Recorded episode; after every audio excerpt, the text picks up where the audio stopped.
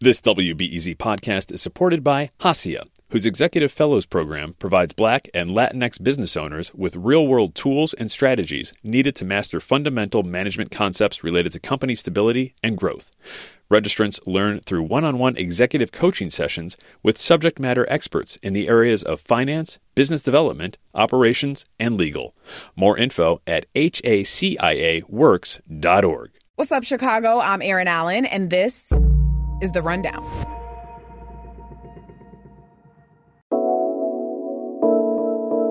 Living as an immigrant in this country is complicated, to say the least. On the one hand, the more time you spend here, the more you end up participating and contributing to what makes this country thrive, like working, paying taxes. And once you enter the naturalization process, the level of studying you have to do makes you more knowledgeable about U.S. history and government than most U.S. born citizens.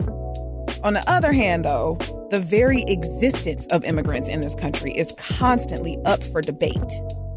Our team on the rundown has been thinking a lot about this over the last few weeks, especially as we reckon with our own migrant situation in Chicago, which is heavily impacted by immigrants entering, living, and working at the southern border of the U.S. What are the ways immigrants can and do participate in democracy, whether they're on the path to naturalization or not? Immigration is baked into the very foundation here in America. And it ain't just the U.S. born citizens who have kept this thing going. Jaime Dominguez is an associate professor in Northwestern University's political science department, and he thinks about this quite a bit as well. So he's here to talk about it, starting with an overview of all the ways folks end up coming to the U.S. from other countries. So there's basically four immigrant status categories that okay. immigrants fall into. So one is uh, citizens. So these are immigrants who came perhaps on the green card and then naturalized, so they became U.S. citizens. Mm-hmm. Then there's a permanent resident. So those are people who come to the U.S. Uh, more often than not through family sponsorship, and so they get a green card. And then the third is the most common you see, uh, of course, undocumented. And then the fourth is uh, non immigrant. So those are, for example, visas, work visas, H 1B visas for uh, highly skilled immigrants who perhaps uh, are going into um, um, a sector, an economic sector, or perhaps they need those workers. So, for example, telecommunications, Silicon Valley a lot of their immigrant workers there are on the H-1B visa, and and so what ends up happening oftentimes is that you know, this whole immigration discussion about there's all these uh, illegal, I don't like to use that word, more undocumented mm-hmm. immigrants. A lot of them overstay their visas. And so that's how they end up, you know, part of that conversation that we have all these immigrants here. It's not that they came illegally, it's that they just overstayed their visas. Yeah. Yeah. What are some of the biggest barriers for actually entering the country? It's basically the time that it takes to actually, for okay. example, with naturalization, it can take up to 10 years right? And there's other criteria that goes into it. You got to be at least like five years in a particular state that you want to file. You know, uh, uh, for example, uh, you want to do naturalization, you have to be from that state, so you have to kind of stay there. And so there are barriers, but people will say, you know, everybody, every kind of component of, of life has some kind of rules yeah. that you got to follow. Mm-hmm. And so, you know, that's no different. Um, uh, that is true, but uh, are they always this yeah, inefficient? yeah, yeah, yeah, absolutely, absolutely, for sure. Yeah. I just want to also say, uh, just for purposes of the conversation, we need to distinguish immigrant versus a refugee, right? So the immigrant, essentially, broadly speaking, is a basically an individual who decides to leave voluntarily for a variety of different reasons from their home country. Thank it you. Could That's be econ- important. It could be economic. Yeah. Uh, refugee is more you're being forced or pushed out, right? So either you feel like you're being politically or religiously persecuted, and so you had to leave your country. Cuban Americans disproportionately fall under that latter as refugees. In fact, mm. we had conversations in my in my immigrant politics class, my Latino politics class, about that, the differences between because they don't know between a refugee and an immigrant, mm-hmm. and so the conversation really becomes like you know uh, perhaps uh, when the Cuban Revolution, when when uh, Castro came into power, that those first, second wave, third wave of immigrants probably did fall under traditionally and, and rightly so under the refugee category. But fast forward to today, is it really more about that, or is it more about just like any other immigrant? They're uh, fleeing for economic reasons, mm. right? And so, uh, so I think we need to distinguish that. Yeah. And, and so, for example, in Chicago right now, with this whole um, migrant crisis that we yes. have, you know, those are individuals that actually have to petition for asylum, right? And so, and then their cases have to be heard before uh, uh a judge and decide whether or not they have a case. Okay, so these are folks who are immigrants or all of them are undocumented? Uh, yes, they are. And and they in order to become asylum seekers, they have to petition. Petition, right? And they have to make a case right before the judge that they actually are being uh, persecuted politically or Okay. um, uh, for religious purposes. And that is the same as being a refugee, or is that separate? Uh, refugees fall under that. It's kind of the same thing with, with that. So the refugees are essentially that you you have to make a case, right? That if, Yeah. Okay. because you're being politically persecuted, you're being forced out, essentially forced out. So the migrants that we have down in Chicago are, um, it's going to be more of a difficult situation because a lot of them are fleeing for economic reasons, and that doesn't necessarily fall under right uh, asylum. Yeah. Right, asylum is just when you're being forced out. But the line becomes blurred. It does. It absolutely does. It does become blurred. That's why it was important at the beginning of the conversation to distinguish the four different categories, Yeah. right? Because you know when you listen to mainstream media or you listen to pundits, they don't necessarily contextualize that, and so everyone gets kind of lumped in. And Yeah. you have to kind of distinguish that, um, and particularly you know because immigration. The enforcement mechanism of immigration, the uh, application of the law is done at the local level, right? The, the federal government is responsible for immigration in general, but the ways in which immigration takes place on the ground is left up to the actual states. That's why different states have different responses to their immigrants. Chicago, for example, or Illinois, like my home state of California and other big states like New York that um, that have a large immigrant population, you know, they uh, pursue kind of more progressive immigrant policies, right, to help integrate their their immigrants. So Chicago, I always argue this in my classes that Chicago, if you're like uh, an immigrant, Chicago or Illinois is one of the most friendly destinations actually in the country because historically Chicago, unlike L.A. or New York, I would argue that they uh, have not been as racialized because of the fact that, for example, in Chicago, given the democratic machines and the ways in which immigrants have always been a big part of that apparatus, going back to the Italians or the uh, the Irish and then the Poles, uh, they've always been seen as an integral part of sustaining all aspects of life or most aspects of life in a place like Chicago. Okay. And so essentially Latinos now are just like the newer kind of immigrant group, uh, but they're not as racialized. They're not seen as, uh, of, in terms of governmental institutions, seeing them as like a I see. burden or seeing them as just, you know, uh, people who just want to come and, and, and take services, which is another misconception, right? Because people don't also understand, particularly when it comes to undocumented immigrants, when it comes to taxes, for example, the fact that they don't pay taxes, they pay sales tax, they pay uh, an income tax. Uh, but if you're a permanent resident, like you have to file just like a citizen, Yeah. right? A, ta- a 1040. Yeah. And so you have to pay payroll tax, right? And so uh, that's one of the uh, uh, uh, misconceptions that a lot of my students have. Yeah. And there are others, of course, that we can get into if you want to. But well, yeah, let's let's get into it. Um, what what are some of the biggest kind of common misconceptions? Um, Well, one was the taxes. Second is the crime, right? Uh, we saw that, unfortunately, particularly over the last four years with the previous presidential administration of demonizing immigrants, saying that they uh, commit crime, they bring drugs, and that's actually not true. In fact, they're some of the hardest working people. They're here to work. And so uh, that's a misconception. Another misconception also that a lot of my students have is that, um, particularly undocumented, can't receive federal services. So they can't receive, like, for example, we're at a university, uh, federal financial aid. They can, even though the perception is out there that they actually do, right? And they don't. Um, so those are just a few uh, kind of mainstream um, myths that you hear about uh, uh, immigrants. And again, that they're, they're a strain on the welfare state when in fact they really don't take much of welfare funds to begin with, right? Um, for a variety of different reasons. Uh, they may not want to put themselves out there, right? And, and put themselves in a tenant situation where the government has their information. The problem with that, though, is that you continue to remain kind of in the shadows, right? So it's a delicate situation. It's, it's a, a complicated situation, to say the least. yeah. What impact does that have when folks are in the shadows like that? Well, uh, they're kind of disengaged. They're dis- disengaged from the polity. They're disengaged from, from civic society. Uh, and so, you know, that can have uh, a deleterious effect in terms of, you know, neighborhoods flourishing. When you have, for example, places like Chicago where you're having kind of out migration and you're seeing uh, a lot of your, for example, we're talking about public schools, right? Public school enrollment uh, uh, reducing in number, uh, but you have an influx of, of immigrants. You know, we, regardless of whether they're undocumented or not, kids have to be in school, right? So if they're of age, and so um, so there's that. So again, it, it it it does really kind of put them in a very vulnerable position, even if they are, and most of them are, the majority are working, right? Yeah. Um, let's get a little deeper into the path to citizenship. What options do people have at this point in 2023 to naturalize or become citizens?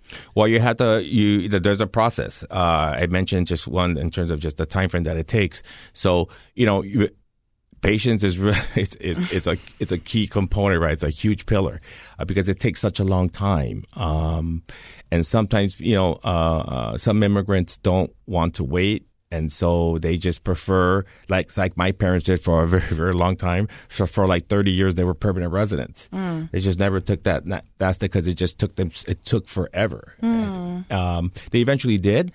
Um, but you know as as a person everything's kind of immediate. You live by the day. And so yeah. to say oh you got to wait 15 years 10 15 years like oh my god like that is a huge long time. I can't my life can't stop yeah, se, so it's right? like it's a deterrent exactly. to even start the process exactly. because it takes so long. Exactly, and then you may not, you know, it, it, it, may not go through in the end your application. So there's that, right? Mm-hmm. And so then you're back to square one.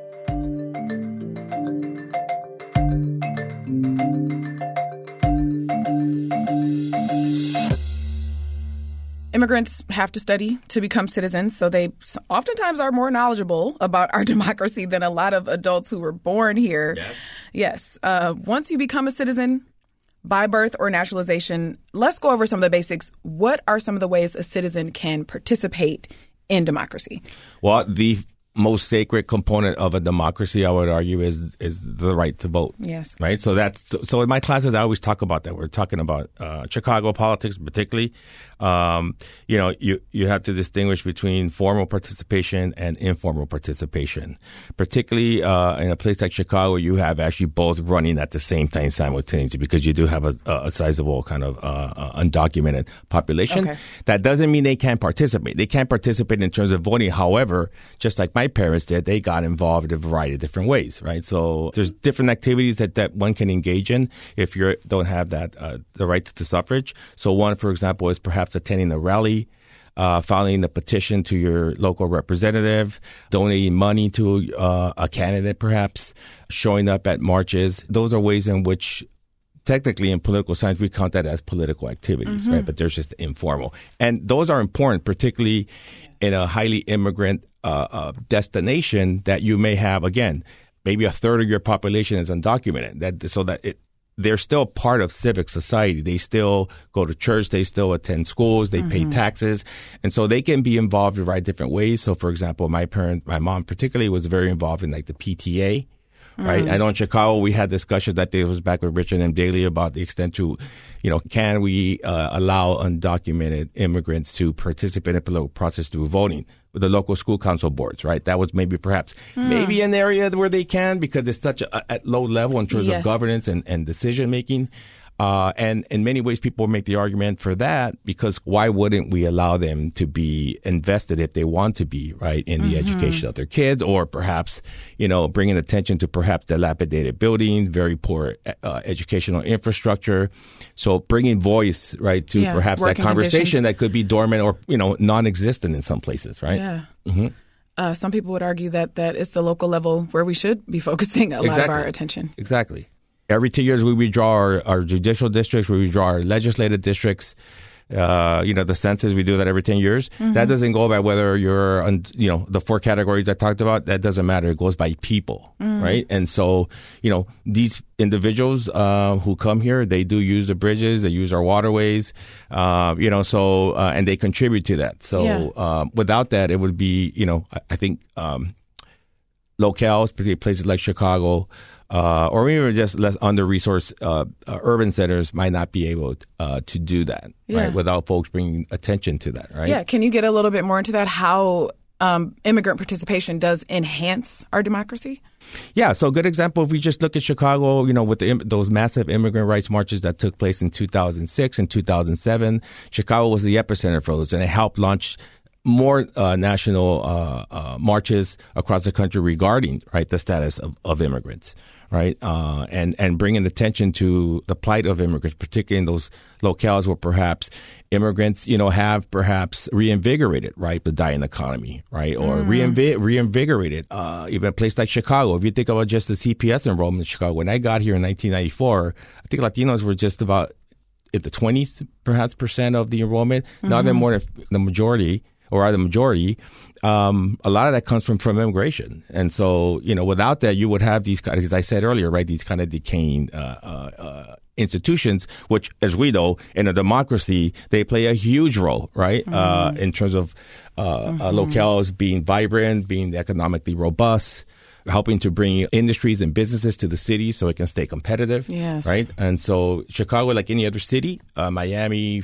you know, uh, New York City, Philadelphia, they're all doing the same thing. Uh, from from a business standpoint, they know that uh, it's important for them to make sure, right, that there are pathways, right, for their immigrants to participate in the political process, particularly if they're seeing surges of, of this immigrant population in those locales. I'm thinking it's campaign season and in Florida right now with DeSantis and, and some of the moves that he's made in terms of just uh, really applying this kind of tough law enforcement approach toward, towards immigration, the agricultural sector now has been suffering there as a result because a lot of workers have left. Yes. And so now you have these farmers who perhaps were in favor of that, not realizing that by, you know, uh, contributing to that, to that, to that conversation about, you know, we need to get tough on immigrants is we're a country of law, you know, the, whatever else they want to say about, about them. Um, the adverse effect is right there's there's a negative economic impact. Yeah.